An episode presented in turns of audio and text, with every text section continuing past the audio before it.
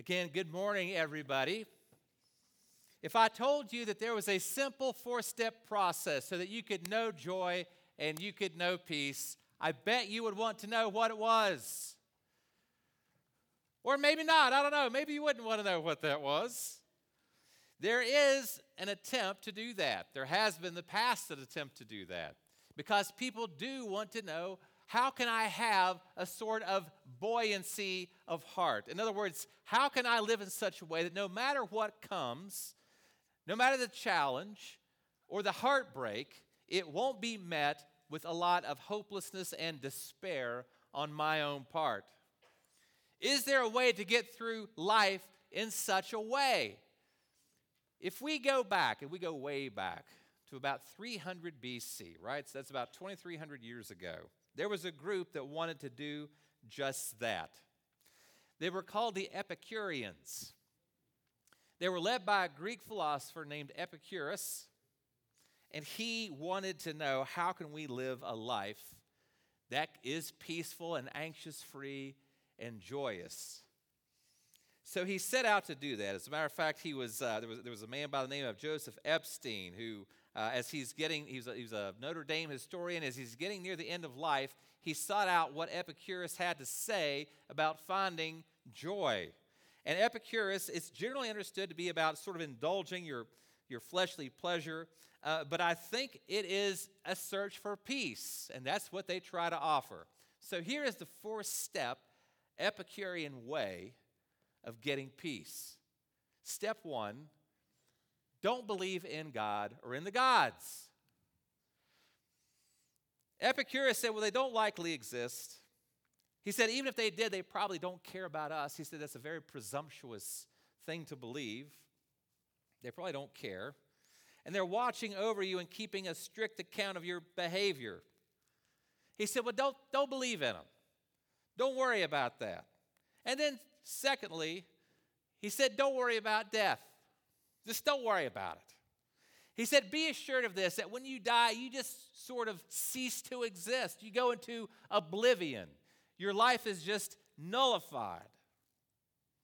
Nothing, not a zilch. Get your mind off of it. Forget about hell, forget about heaven. Neither exists. And then step three, he said, Forget as best you're able to about pain. And this is a very cheery one. He said, Pain is either brief and will therefore soon enough diminish and be gone, or if it doesn't disappear, if it lingers and intensifies, well, death can't be far away. And then so are your worries here.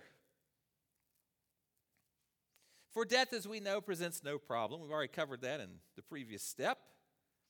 Being nothing more than eternal, dark, and dreamless sleep.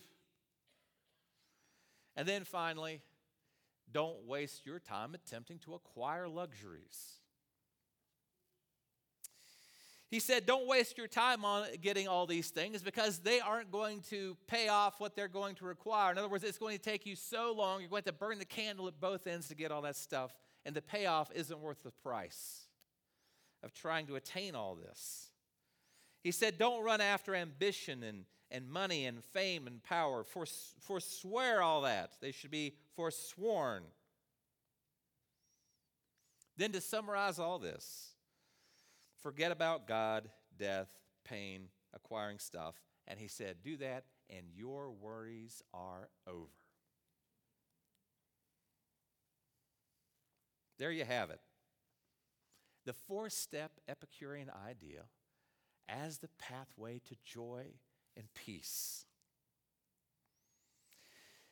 The historian from Notre Dame who was uh, interacting with this, he said, even if this would work, would such detachment from life be worth living? Now I will go back and just say, can anybody pull this off? Is anybody even going to be able to pull that off? Yeah, if, if I drop something on my toe, I can't quit thinking about it for hours. And if someone says, don't think about death, it's like saying, don't think about big white elephants. Good luck with that. I mean, that's just not going to work. And the pathway of joy is not one of detachment. Yeah, I've never done a single funeral. I just did my 61st funeral a week ago. And not one time have I ever comforted a family by saying, Don't worry about your loved one. They were completely detached from life, and now they're in oblivion. Yay. It doesn't work. You can't just detach yourself and think that you're going to get to joy. So then, how do we? Well, what is this pathway of joy? How is it for the Christian? I want to look at three passages this morning from 1 Peter 1, Galatians 5, and then James 1. 1 Peter 1, Galatians 5, and then James 1. And I want to talk about this pathway to joy. So we'll be in those three passages. Please stand with me for the reading of God's word. Start with 1 Peter 1 8 and 9. You have not seen him, but you love him. You do not see him now, but you believe in him, and so you rejoice with an indescribable and glorious joy, because you are attaining the goal of your faith, the salvation of your souls. Then on to Galatians 5, we'll start with verse 22 in Galatians chapter 5. But the fruit of the Spirit is love, joy, peace, patience, kindness, goodness, faithfulness, gentleness, and self control. Against such things there is no law. Now, those who belong to Christ have crucified the flesh with its passions and desires. If we live by the Spirit, let us also behave in accordance with the Spirit. Let us not become conceited, provoking one another, being jealous of one another. In this last passage from James chapter 1, starting at verse 2. My brothers and sisters, consider it nothing but joy when you fall into all sorts of trials, because you know that the testing of your faith produces endurance. And let endurance have its perfect effect, so that you will be perfect and complete not deficient in anything. You may be seated. We started a series on this very important subject of joy. It's not that we just want joy, it's that we absolutely have to have joy. We looked last week at a passage from Nehemiah chapter 8 where the prophet Nehemiah said, The joy of the Lord is your strength. And that fortified the hearts of the people. And we need our hearts to be fortified by this joy that is an absolute necessity. Too often we think of joy as just a nice thing to happen if the conditions are all right, if everything is going well. And that is not at all the case. I came across a very strong quote from a theologian named R.C. Sproul. He wrote this in a book called Can I Have Joy? I put this on Facebook last week. He said this over and over again in the pages of the New Testament the idea of joy is communicated as an imperative, an obligation. That means it's a command. Based on the biblical teaching, I would go as far as to say that it is the Christian's duty, his moral obligation to be joyful. That means that the failure of a Christian to be joyful is a sin that unhappiness and the lack of joy are, in a certain way, manifestations of the flesh. Now, I told you last week that I can struggle with joy when things aren't going my way, when I get rammed in the ankle by my precious child's truck. It is tough for me to know joy in that moment. So let's talk about this pathway of joy. We'll start out to see the first step of joy. It is to believe, it is faith. Then it continues to grow with maturity and then continues with suffering, both the maturity and the suffering, you'll see they, they go together. Let's start out with that first point that joy starts with faith. Joy starts with faith. I want to go again to 1 Peter 1. I'd actually like to read these verses. It's a short passage. You have not seen him, but you love him. You do not see him now, but you believe in him. And so you rejoice with an indescribable and glorious joy because you are attaining the goal of your faith, the salvation of your souls. Now, these verses in Peter come after a section very much like what we read in James 1 uh, 2 through 4. And, and he's making an emphasis here. Notice what he says in verse 8 You have not seen him, and you do not see him. You have not seen him, but you love him. And you do not see him, but you believe in him. And you can hear it in his voice almost. You, the, the Apostle Peter, his, he's just overflowing with, with love when he's writing this, with joy when he's writing this.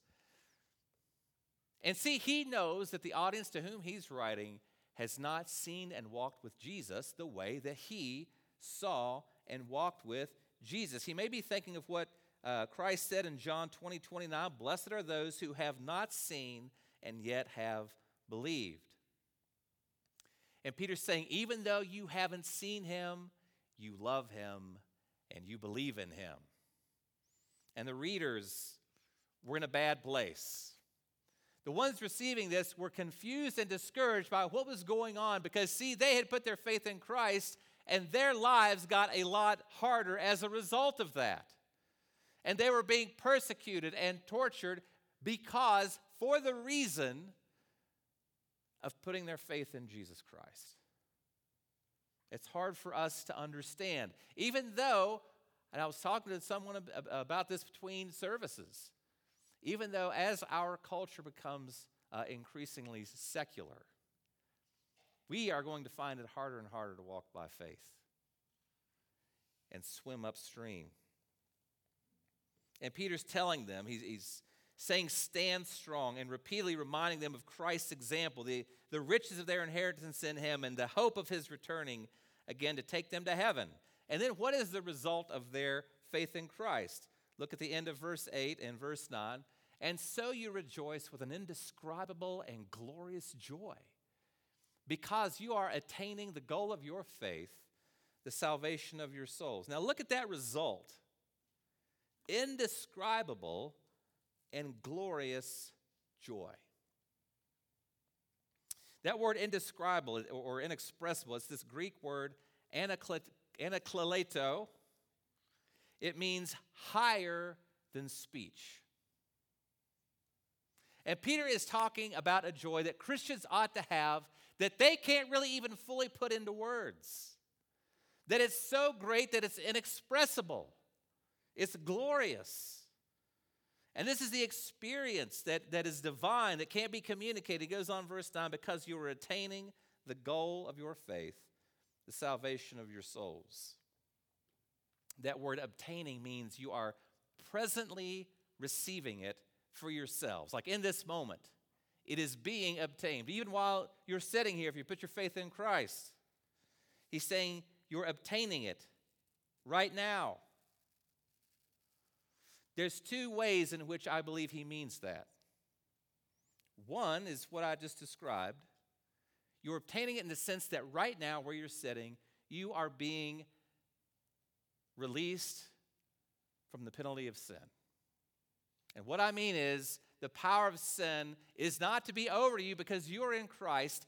God has declared you righteous because you're a Christian. When God looks down on the Christian, he sees not the bad stuff they do, he sees all the good stuff that his own son did that's been given to you and I. That's the righteousness that we've been given. And we're delivered from the penalty and the power of sin. So the guilt that comes with sin is not intended for you and I. We've been released from it. And then, secondly, he's also speaking to a future moment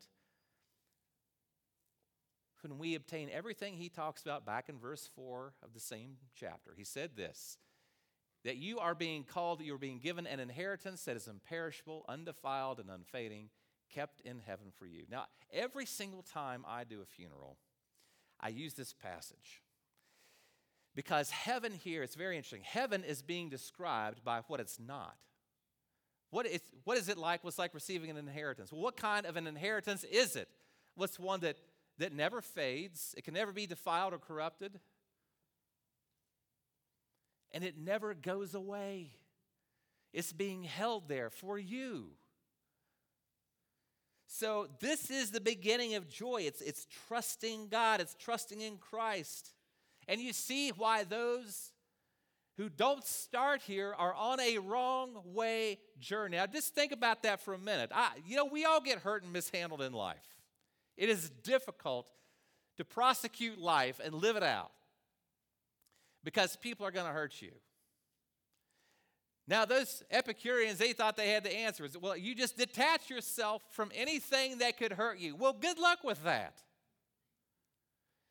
This, this guy that I dated, he broke my heart. Well, I'll never date another guy again. That doesn't work. That girl broke my heart. So I just, I, I, want, I don't want anything to do with them. Good luck with that. People in general, I can't stand. Good luck with that. You're going to have to go to the grocery store eventually. Detachment does not work. Because you are here and you're living and you just can't detach yourself from life. And these followers of Epicurus, and people live in our day and age too, you know, pursuing all, he wasn't totally wrong in everything. Pursuit of some things are not ultimately going to believe, bring you joy. The pursuit of more stuff, for example. But they're missing that when you start with faith, then you can really enjoy these things. You learn how to forgive. You learn the proper place for your stuff, and you can enjoy it more when it's not an ultimate thing. So, faith uh, in themselves, even, you know, they had faith in themselves that they could discern the right kind of life. But look at what Peter's saying there that this is available joy that starts with faith in an unseen God. And again, the hardship of life can make that difficult because it's difficult to see past that next obstacle, that next hard thing that God puts in our life. And we've got to follow a God that we can't see. There's a story I came across. Um, this was by David Biebel. He wrote a book called Men of Integrity. And he, he, was, he had twins that were born with a disease called infantile bilateral uh, striatal necrosis, whatever that is. But he had two twins born with that disease. One lived and one died Jonathan and Christopher. Christopher lived on. And he's trying to make sense out of this. Why did this happen? And he went on to say, All I understand is this that life is a riddle that God wants me to, I love this, that God wants me to experience and not necessarily solve. He said, when I was struggling to solve it, I found 1 Corinthians 13 12. He said, it only makes sense in the original Greek. For now we see or understand through a mirror in a riddle, the Apostle Paul wrote, but then face to face. He said, modern Christians rush to put God's truth into little boxes and we want to systematize it and fully understand it and categorize it and organize it and principalize it. And he said, God's perspective on suffering is too big for any of that. And while for some spirituality is defined by what you know, God may be more concerned with how you handle what you don't know. And he said this a riddle loses its mystery and its power, even perhaps its significance, once it is solved. By keeping us in our riddle, every person's riddle is unique. God is helping us learn to walk by faith and not by sight. It starts with faith in God. Now, you saw those words indescribable, glorious joy. And you're sitting there thinking, whatever. How come I don't have indescribable, glorious joy, Chad? I get it. Because sometimes experiences don't seem to be working that way. And we Christians, we tend to have this problem that we read something like that. Well, I'm even more depressed than I was. Thanks for that. You know, we get depressed that we're depressed. I became a Christian. I'm supposed to be happy all the time. Let's talk about that for a moment because joy is not a static experience. And if you feel like you're suffering from joy anemia right now, let's continue on. That joy grows, it's something that grows with maturity. I want to move on to Galatians, and we talk about this joy of the Spirit that, that Paul's uh, explaining to them. I'll read this passage one more time Galatians 5 22 through 26. But the fruit of the Spirit is love, joy, peace patience, kindness, goodness, faithfulness, gentleness, and self control. Against such things there is no law. Now, those who belong to Christ have crucified the flesh with its passions and desires. If we live by the Spirit, let us also behave in accordance with the Spirit. Let us not become conceited, provoking one another, being jealous of one another. So, what Paul is saying to this group of Galatians, they didn't have the Jewish background that he had. Christianity has come.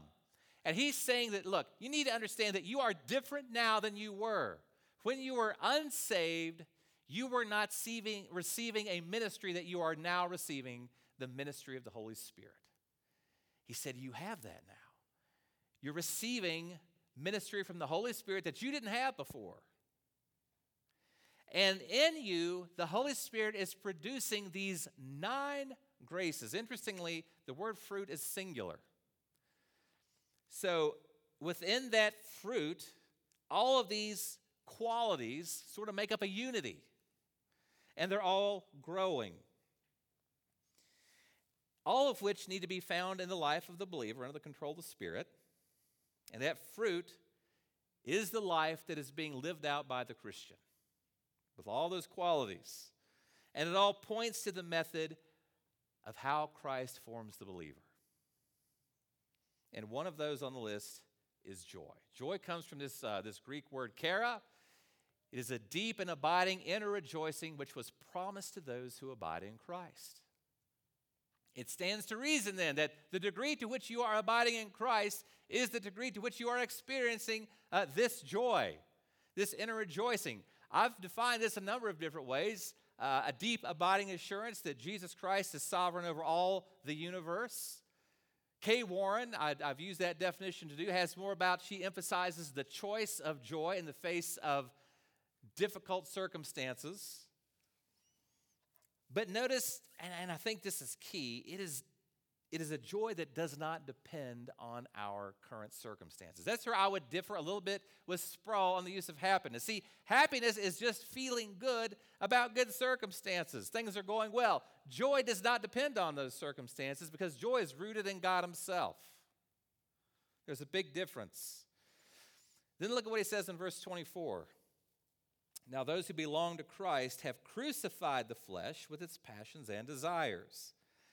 Now, be, be very careful. That does not mean the Christian does not go on sinning, okay? Unfortunately, I go on sinning.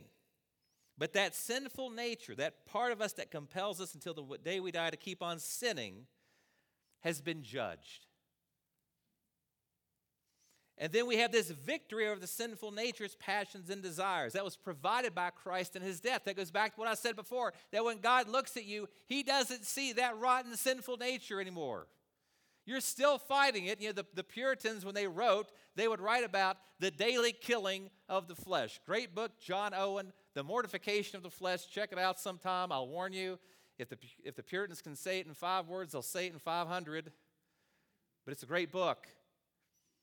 Or maybe you've heard that phrase, be killing your flesh, or your flesh will be killing you. But we aren't going to have our sins held against us when we are in Christ, when we've trusted in his saving work. Those sins aren't going to be held against us. So we have to always be laying hold of that truth. No matter what your circumstances or your feelings are telling you, that is a truth you have to hang on to. And I have to start the day there because oftentimes, as soon as I wake up, I'm fighting a fear or an anxiety. Oftentimes. And I've got to stay in that bed and start praying this before I even think about letting my feet hit the floor. We believe this to be true. This is this is a life that is cooperating with the Holy Spirit. That's what we're called to do as Christians. We cooperate with this ministry He has in our lives. And then in verse 25, it says, If we live by the Spirit, let us also behave in accordance with the Spirit. And behave in accordance means literally keep in step with the Spirit, walk with the Spirit. Now, I was talking to a new dad at our men's breakfast yesterday, he said, You know what? He said, Chad, today I think's today. I said, Day for what? He said, I think she's going to start walking today. You just had a little girl. She's been crawling. He said, I think she's ready to stand up and walk. Because, see, we don't just come out of the womb walking, do we? We've got to learn how to walk. And this keeping in step with the Spirit, it's, it is a, a growth process. It is what we learn and continue to learn to do. And fruit grows. But fruit can be finicky, can't it? And fruit doesn't always ripen the way we want it to. I came across a story that I could relate to of, of, a man who he bought this tree. He wanted to plant the tree out in his backyard. So he, he gets the tree, he puts it in his backyard, and it comes out with these uh, beautiful flowers sort of very early in the spring. He said, Oh, this is great. He said, I picked the right tree. But then, just a few weeks later, the, a wind came by and just blew all the, the flowers off the tree. And he was like, Oh. But he waited a little bit longer, and these, these fruits came out, these green fruits. They were just about the size of a nut. And he took one of those fruits and he bit into it and he went, Oh, bleh. He said, It's so bitter. Well, this was a mistake. He said, This tree is worthless. Its flowers are fragile. The wind blows them off. The fruit is terrible and bitter. And he said, Well, when the winter comes, I'm just going to chop the tree down. It's just taking up space. But the tree didn't notice him. And through the summer, it kept growing.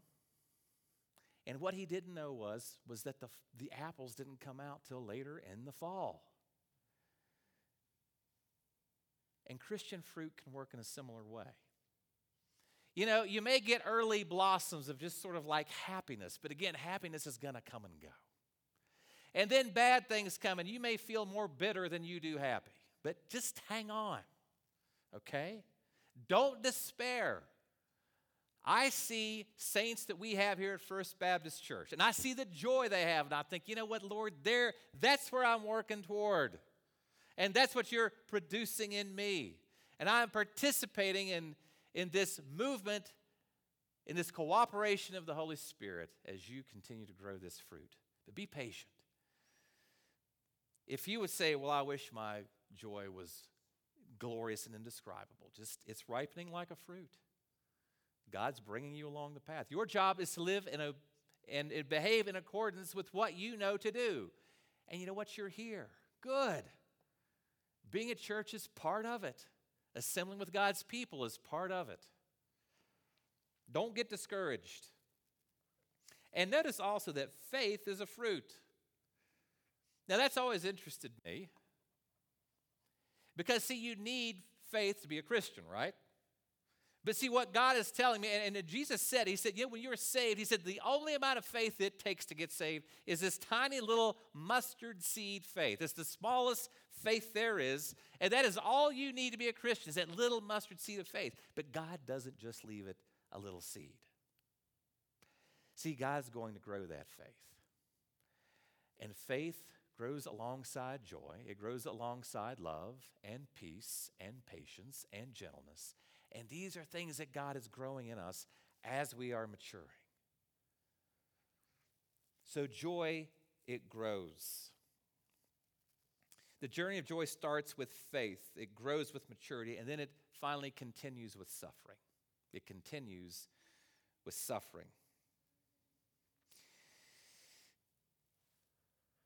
I want to look at this passage in James, James 1 2 through 4. Read it one more time. But my, my brothers and sisters, consider it nothing but joy when you fall into all sorts of trials, because you know that the testing of your faith produces endurance. And let endurance have its perfect effect, so that you'll be perfect and complete, not deficient in anything. And this is one of the most difficult paradoxes of the Christian faith because uh, uh they seem like such opposites that on, on the one hand while jesus christ is sovereign over all the universe and i can have an assurance of that he still allows bad things to happen to christians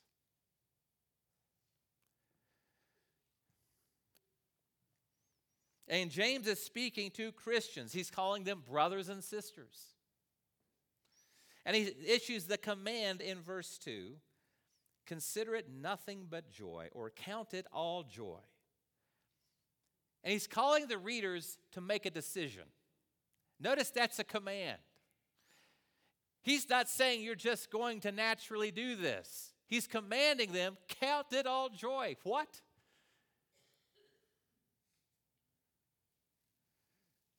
Joyful at a time when that is not the natural reaction. And, and the word trials there, it can have two different meanings. Uh, it can talk about the inner circumstances that we experience, like temptation. Uh, the temptation to despair, the temptation to anxiety, the enticement to, zen, to, to, to sin, or, or whatever the temptation may be. You know, you're tempted to cheat on a test, to cheat on a spouse, cheat on your taxes. The second meaning is talking about an external affliction, something that has happened to you. The flood has come, the hurricane has come, the house has burnt down, whatever that external circumstance may be. Both are in view here. He then gives the reason in verse 2 as to why the believer should have joy because these trials bring about perfect faith.